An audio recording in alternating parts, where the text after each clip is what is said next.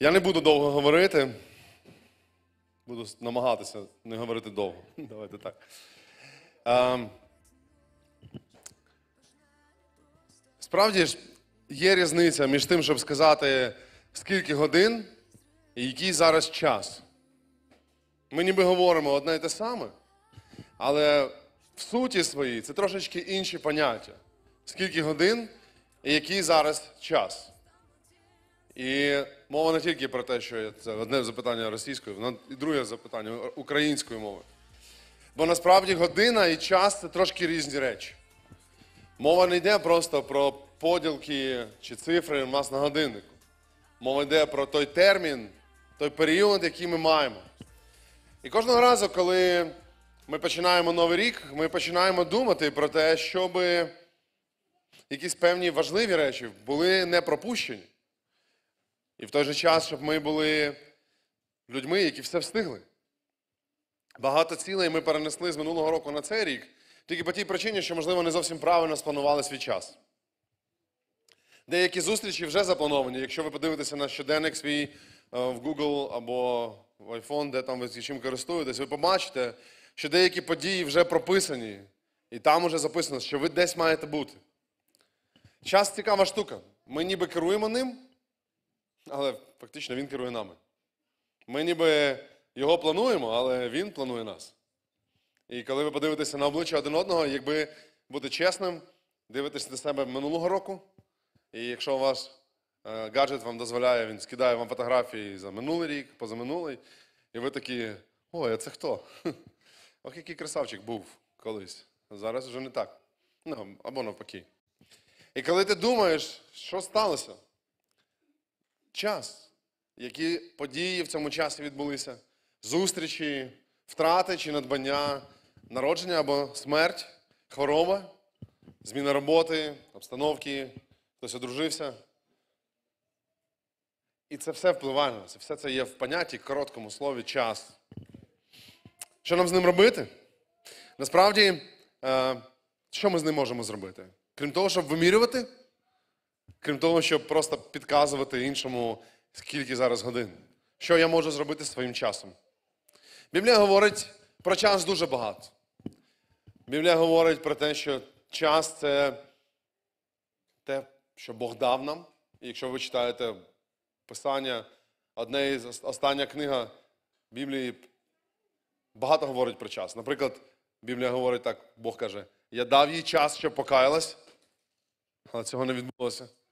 Ми розуміємо, що Бог взагалі дає нам час, і так необхідно нам щось з ним робити, бо все, що Бог нам дав, з ним треба щось зробити. Інколи ми просто крутимо його в своїх руках і думаємо, що ж це придумати, і в той же час, коли його крутимо, ми втрачаємо. Ось що говорить Писання у восьмому розділі книги Еклезіаста про час і про нас з вами. Бо серце мудрого знає належний час і право. Адже для кожної справи є певний час і належне право. Слово право означає скоріше як спосіб, можливість якась. І мудре серце знає, що робити з часом. Тому це одне із найперших побажань, коли ми кажемо щастя, здоров'я, ми інколи додаємо ще й мудрості, але до кінця не знаємо, що саме вкладаємо в слово мудрість. Якої мудрості? Такої, як Соломона, мудрості заробляти, мудрості виховувати своїх дітей. І ось одна із мудростей, яку я сьогодні хотів би з вами поділитися. Тої мудрості, якої сам би хотів навчитися. Мудрість знати час.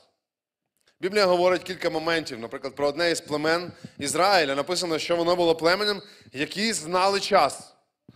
Вони знали, що коли мало відбутися, коли якесь свято, коли треба було жати чи садити. Вони знали прикмети і знали час. Одного разу слуга Єлисея, взявши непотрібний подарунок, приходить і хвалиться цим. Ну, спочатку ховає, але потім хвалиться перед Єлисеєм. І Єлисей йому говорить, чи час зараз брати подарунки? Цікаво. Коли я дивлюсь на свій час, коли ви плануєте свій час, деякі дати вже відмічені, ваше ставлення вже якесь є. Ви вже знаєте, де ви будете, з ким ви будете. Чотири моменти, які би я хотів, щоб ми врахували, коли плануємо свій час. Чому це важливо? Дві поради із старого заповіту і дві із нового. Бо ми всі в часі. Це єдина річ, яка нас всіх дуже сильно об'єднує. Дуже різних людей. Бог дав нам можливість жити поруч один одного в цей час. Ось що написано. Перше, про що хотів би сказати, про що говорить Писання, правильно рахувати час. Насправді люди, які народилися так, як я, в 1984 році, дуже складно рахують, скільки їм років. Ну, ще себе я знаю, але просто, якщо зараз 2022 рік, а ти народився в 1984, то що треба зробити, щоб сказати, скільки тобі років? Зрозуміло, треба відняти одне від іншого. Але там ці переходи через десяток, через тисячу, через сотню, ну не перевалило через сотню, але тільки рахувати, воно стає складним. От повезло де, тим, хто народився в 2000 році, правда? Є такі люди. Це взагалі, ви благословенні люди. Ви завжди знаєте, скільки вам років. Всім іншим складніше. Інколи ми просто, коли кажуть, скільки вам тобі років, що ми кажемо? Я з 57-го. Ми говоримо просто щось, щоб нам було легше порахувати, бо рахувати складно. Але чи про це говорив, говорить Писання, коли каже рахувати час? Ось ще один приклад. Е, На, фотографії бачите чоловіка, його звати Джозеф Мінала. А він африканець, який підписав із клубом Лаціо із італійської серії А е, контракт. І в нього в документах було зазначено, що йому 17 років. А насправді йому було 41. І він потім каже: я говорив про свій біологічний чи психологічний вік. Насправді, коли ви дивитесь на нього, щось неправильно пораховано в цього чоловіка. Щось йому мама з татом обманули, коли він народився. Неправильно вписали. Це, до речі, була дуже поширена практика в Радянському Союзі. Якщо ви спитаєте своїх бабусь і дідусів, коли вони народилися, в них зазвичай є дві дати: реальна і та, яка треба була для того, щоб раніше піти на пенсію або йти в армію. Неправильно рахували. Але це півбіди. Проблема в іншому. Проблема в іншому, якщо ми неправильно рахуємо не через те, що ми не знаємо, як віднімається одне число від другого. Якщо ми неправильно рахуємо не через те, що комусь хочемо здатися старшими або молодшими. Проблема в тому, коли ми неправильно рахуємо те, що Бог сказав правильно рахувати. Подивіться, що написано в Псалмі 90-му. До речі, це чудо. Цей псалом написав, знаєте хто? Мойсей. Мойсей писав псалми. Не всі псалми Давида, якщо ви не знали. І ось що написано там: навчи нас так рахувати наші дні, аби ми набули мудре серце. Мойсей, якому було вже більше 80 років, ближче до сотні, скоріше за все, тоді пише цей текст і говорить, дивлячись на своє життя, що як ми рахуємо життя Моїсея?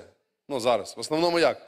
40 років, поки втік в пустелю, потім 40 років в пустелі, потім 40 років, коли виводив ізраїльтян із Єгипту. Ми так рахуємо сороковками. Але насправді він говорить: навчи нас так рахувати наші дні, щоб ми набули серце мудре. Знаєте, в контексті чого це написано? Ми читаємо в 90-му псалмі початок. Тривалість нашого життя 70 років. Якщо ж вистачить сили, то 80 років. Переважно вони складаються з важкої праці. Метушні, оскільки роки швидко минають, і ми відлітаємо.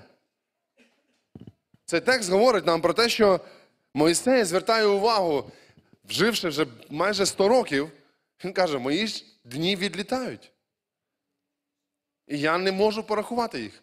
Вони розбігаються, знаєте, як, як ти щось кинув і воно розсипалось. І ти рахуєш, куди що потік покотилося, щоб все зібрати, але ти не можеш цього зробити. Треба швидко це все робити. І Моїсей говорить, тобі треба навчитися рахувати дні правильно. Що це значить? Коли він говориться в контексті віку 70-80 років, це означає, що скільки тобі треба років зараз, скільки б тобі не було, не треба очікувати 80-літнього віку, щоб почати серйозно ставитися до життя. Не треба очікувати дорослішання, щоб навчитися рахувати дні. Це рахування не приходить з віком, не приходить з сивиною. Те, коли ти зараз живеш, той день, який ти зараз проживаєш, рахуй його твоїм днем, який Бог тобі дав. Рахуй його як той, який короткий, який відлітає, який назад не повертається. Це не, той, не, не пташка, яка полетіла в теплі краї і вернулася. Вона просто вже не повернеться. І Моїсей, будучи старшим чоловіком, він розуміє, дехто так живе і планує, що ось після сотні років я почну жити. А він каже: стоп, яка сотня років? Ми живемо 70 і в найбільшій силі 80. Скільки ти ще проживеш? Хто може знати? Хто може порахувати? Що ти можеш відкласти на потім? Про що ти можеш сказати, зроблю це в майбутньому? Рахуй дні правильно. Знаєш як? Швидко. Швидко. Бо він говорить про те, що роки відлітають. Вони проходять в праці і в метушні, вони відлітають. Рахуй швидко. Рахуй правильно. Щоб набути серце мудре. Це надзвичайно важливо. Коли ми читаємо далі, друга порада, про що говорить нам Писання, щоб нам правильно розуміти наші дні і наш час. Одне із найбільш популярних і найбільш вживаних текстів про час це книга Еклезіаста, третій розділ. Що написано? Все має свій час, і кожна справа під небом має свою пору. Тому друге, що ти маєш робити, щоб правильно керувати часом, перше це рахувати, друге пам'ятати, що всьому свій час. Що це значить? Якщо ти зараз переживаєш якийсь період свого життя не дуже приємний, можливо, якась втрата чи біль, значить прийшов в цьому час. І якщо ти зараз радієш чомусь, то і так завжди не буде, бо все має свій час. Цей текст говорить нам про періодичність всяких речей під небом і про тимчасовість речей. Тому, коли ми думаємо, що той час, який я зараз переживаю, буде зі мною постійно, насправді не так. Це лише час, той, який Бог дав. І що ти маєш робити в цей час? Цікаво, що Писання продовжує, ось що говориться в 11 вірші, після повного переліку, де написано час вмирати, час жити, час кохати і ненавидіти, час громадити каміння і розкидати його, час обіймати і ухилятися від обіймів. Ось що там написано далі. Усе він учинив свого часу чудово. І навіть прагнення вічності вклав у їхнє серце, однак людина не здатна зрозуміти діло, що Бог звершив для неї від початку і до кінця. Цей текст говорить нам про те, що Бог, давши нам час, поклав нам в серце вічність. Він не просто дав нам певний термін нашого існування, Він дав нам час. І найбільше, що я можу зараз зробити, в той час, який я зараз переживаю щось, що би це не було, почати думати про вічність. Тому що наше серце, воно не тимчасове, наша душа, вона вічна. І якщо я в той час, який в мене зараз є, думаю лише про той час, то я програю. Я можу зазнати фіаско, якщо я не буду думати про вічність. Бог дав мені добрі дні зараз, в мене все добре, думай про вічність. Бог дав тобі тяжкі зараз дні, втрати, сльози, думай про вічність. Таким чином, Бог формує твоє відношення до найважливішої речі або до найважливішого поняття, того, чого не забереться в тебе. Все те, що ти зараз бачиш поруч себе, всі ті, кого ти бачиш поруч себе. Бог дав тобі на певний час. Твоя дружина, твій чоловік, твої діти. Вони дані тобі для того, щоб ти формував своє розуміння вічності. Іншими словами, це не означає, що нам взагалі не треба дбати про те, що відбувається в цей час. Але це означає, що все, що відбувається зараз, має сконцентрувати нашу увагу на вічності. Щоб нам не приземлитися. Щоб нам не стати такими, знаєте, людьми, які вросли в цю землю. Щоб ми не стали настільки приземленими, розбиратися у всіх земних речах, знати причину і наслідок всього, замість того, щоб почати думати про вічність. Чи те, що ти зараз робиш? Те, як ти зараз відносишся до свого часу, чи заставляє воно тебе думати про вічність? Чи веде тебе воно до вічності? Чи думаєш ти про те, що твоя душа безсмертна, і те, що тимчасово ти переживаєш, впливає на твою вічну душу?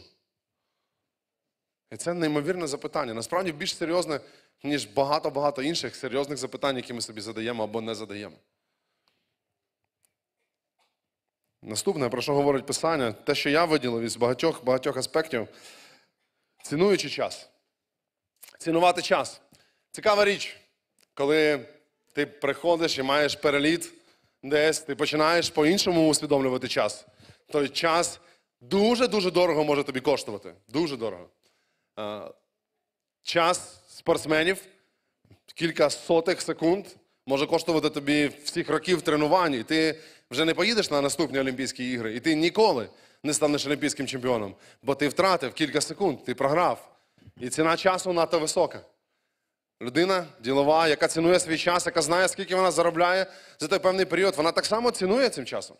Вона розуміє, що цей час, який вона витратить на цю розмову, на цей дзвінок, на цю людину, буде коштувати їй якоїсь угоди в плюс або в мінус, але в будь-якому випадку цей час буде на щось витрачений.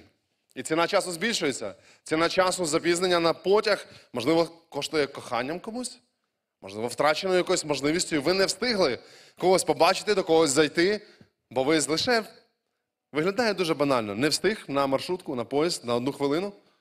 Але наслідки можуть бути набагато більшими. Тому ціна часу дуже велика. І писання нам говорить, цінуй час. Але насправді про що говорить Павло в посланні до Єфесян, коли каже цінуй часом? Ось що написано. Отже, уважно слідкуйте, щоб поводитися не як мудрі, не як не мудрі, але як мудрі, цінуючи час, бо дні лукаві. Тому не будьте нерозумними, але пізнавайте, у чому полягає Господня воля. Насправді, я думаю, що дуже мало людей саме так поступають з часом. Павло нам говорить про те, що коли я кажу і заявляю, я ціную часом, то що я маю робити? Він говорить в другому реченні: тобі треба почати питати в Бога, що тобі робити з цим часом. Ми всі плануємо, записуємо в наших ділових щоденниках все, що нам треба зробити. Але чи потратили ми, або так, скільки хвилин нашого часу ми запитали, Боже, так це ж твій час. Що би ти хотів, щоб я з цим часом робив? Фактично, цей текст говорить нам про те, що є різні речі, які можуть вкрасти. І оце слово лукавий означає, що виглядає все по-іншому. Виглядає, що я правильно все роблю. А насправді я можу втратити. Є одне маленьке відео, воно трошечки примітивне, бо знято вже давно і на телефон. Але якщо ви будете уважні, то зрозумієте саму суть. Давайте подивимося.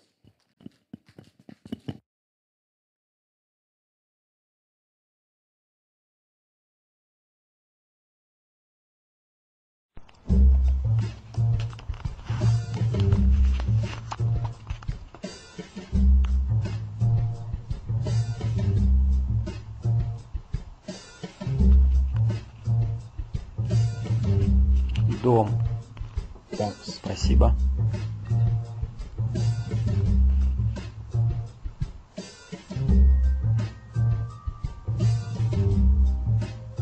Одна машина, вторая машина.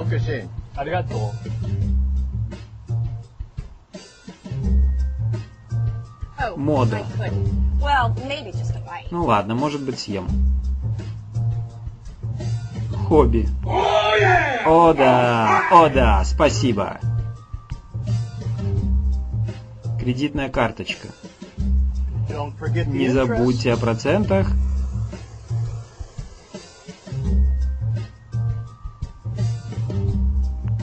Образование.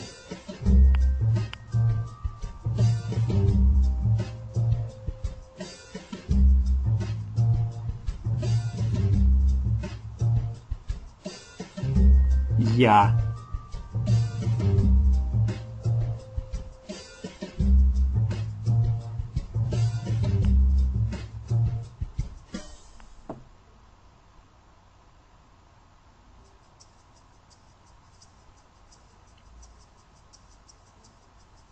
Бог.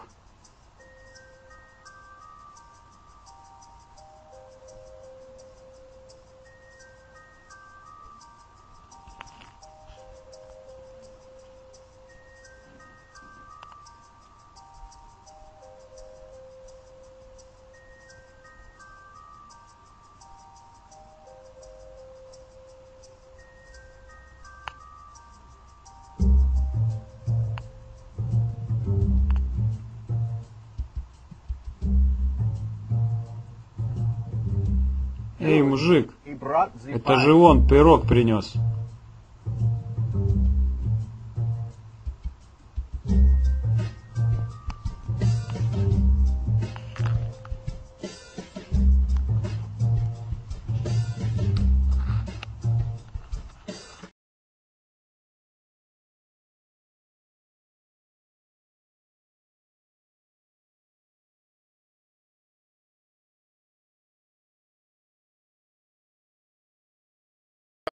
На якісь речі, але це означає, що чи питаю я спочатку в того, хто придумав час, куди я маю його витратити. Якщо ми подивимося, просто кілька простих запитань. Чи знаю я волю Бога про мій час? Чи знаю я волю Бога на цей рік? До чого Він мене закликає? Звичайно, ми говоримо, Божа воля для нас освячення, якщо ми ще не знаємо Бога, це покаяння. Але в нього є воля щодо нас точно. Що би він хотів, щоб ми змінили. Взагалі, чи я питав у нього про це? Чи витратив скільки хвилин вашої молитви на те, як я хочу, Господи, щоб я витратив цей час? І взагалі, чи розумію я важливість цього? Чи розумію я, що Бог дав мені цей час, я не міг його сам собі вродити, вділити, просто примножити? Чи зрозумів я, що від Бога це все? Бо коли я кажу, що я ціную часом, але не ціную тим, що Бог би мені сказав про цей час, то я насправді не ціную часом. Я ціную собою. Я ціную тим, щоб мені було добре. І останнє, про що я маю пам'ятати, коли планую цей рік. Воно дуже сумне насправді, але з другого боку може бути веселе або радісне. Ми читаємо в книзі об'явлення і багато про це говоримо. І в книзі об'явлення написано так: блажений той, хто читає, і хто слухає слова пророцтва та дотримується написаного в нього. Адже час близький. Час близький. Цікаве поняття. Рахувати час, цінувати часом, всьому свій час. Ще одне час близький. Що це значить? Це значить, що приходить всьому підсумок. Тобі і мені прийдеться дати звіт за те, як ти витратив те, що тобі не належало, те, чим ти мав розпоряджатися. І час цьому близький. Хтось може сказати, Іван писав це в сотому році нашої ери. І тоді казав, що час близький. Де він близький? Вже пройшло стільки багато років. І ми святкуємо 2222. Дякую, що ви зі мною. І з Віталієм Кличком. Але насправді час близький. Це значить, що ми постійно наближаємося до тих речей, коли мені треба буде давати звіт, підсумок всього того, що відбудеться, всього того, що відбувалося з моїм життям. Інколи ми говоримо, та не треба лякати, не треба нам про це розказувати. Це чисте писання. І коли ви подивитеся потім 20 розділ об'явлення, він знову ж про це саме говорить. Час близький. І це стосується не старших людей. Це не стосується людей, яким 70 чи 80. Це стосується просто людей. Бо, скоріше за все, мова йде про стосунок, про відношення до тих речей, які відбуваються. Коли я щось роблю, організовую якісь речі, організовую своє життя, чи думаю я, час близький, то чи займаюся я тим, чим треба займатися, якщо це час близький? Те, як я поводжуся зараз, те, як я спілкуюся, як я прощаюся з людьми, як я влаштовуюся на роботу, те, як щось би я не робив. Чи пам'ятаю я про одне? Час близький. Чи для мене це? А мене ще попереду сотні років. Чотири, чотири підказки для нас. Як реагувати, або як дивитися в свій календар так, щоб було правильно. Чотири підказки. Перше. Рахуй час правильно. Тебе є багато років ще життя, або мало, як би там не було. Пам'ятай, що час відлітає, і назад його не повернеш. Це рахунок в одну сторону. Назад не відраховується. Пам'ятай, що всьому свій час. І Бог дав цей час і те, що ти зараз переживаєш, для того, щоб ти пам'ятав про вічність. Це його ціль. І те, що ти зараз переживаєш, в кінцевому результаті впливає на всю вічність. Далі цінуй часом, який Бог тобі дав, став правильні пріоритети, розуміючи, що щось може обманути тебе, може бути лукавим і тобі здаватися, що ще багато є часу. Що я правильно його витрачаю. Насправді можеш витрачати його неправильно. І четверте, час близький. Скоро прийде кінець всьому. Скоро прийде всьому кінець. Ти очікуєш цього з радістю чи боїшся? Якщо навіть боїшся, то в тебе є шанс змінити своє відношення через те, як ти зміниш своє відношення до часу. Тому всіх гарних, всім гарних календарів, гарних планів, багатьох звершень. Хай Бог благословить нас правильно відноситися до наступного року. до всього того часу, який Бог нам дав. Щоб нам було, не було соромно в кінцевому результаті. Бо час близький. Амінь. Давайте ми помолимося зараз про це.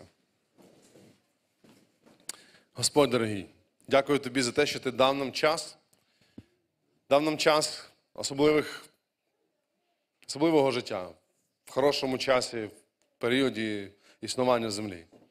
Дякую тобі за цивілізацію.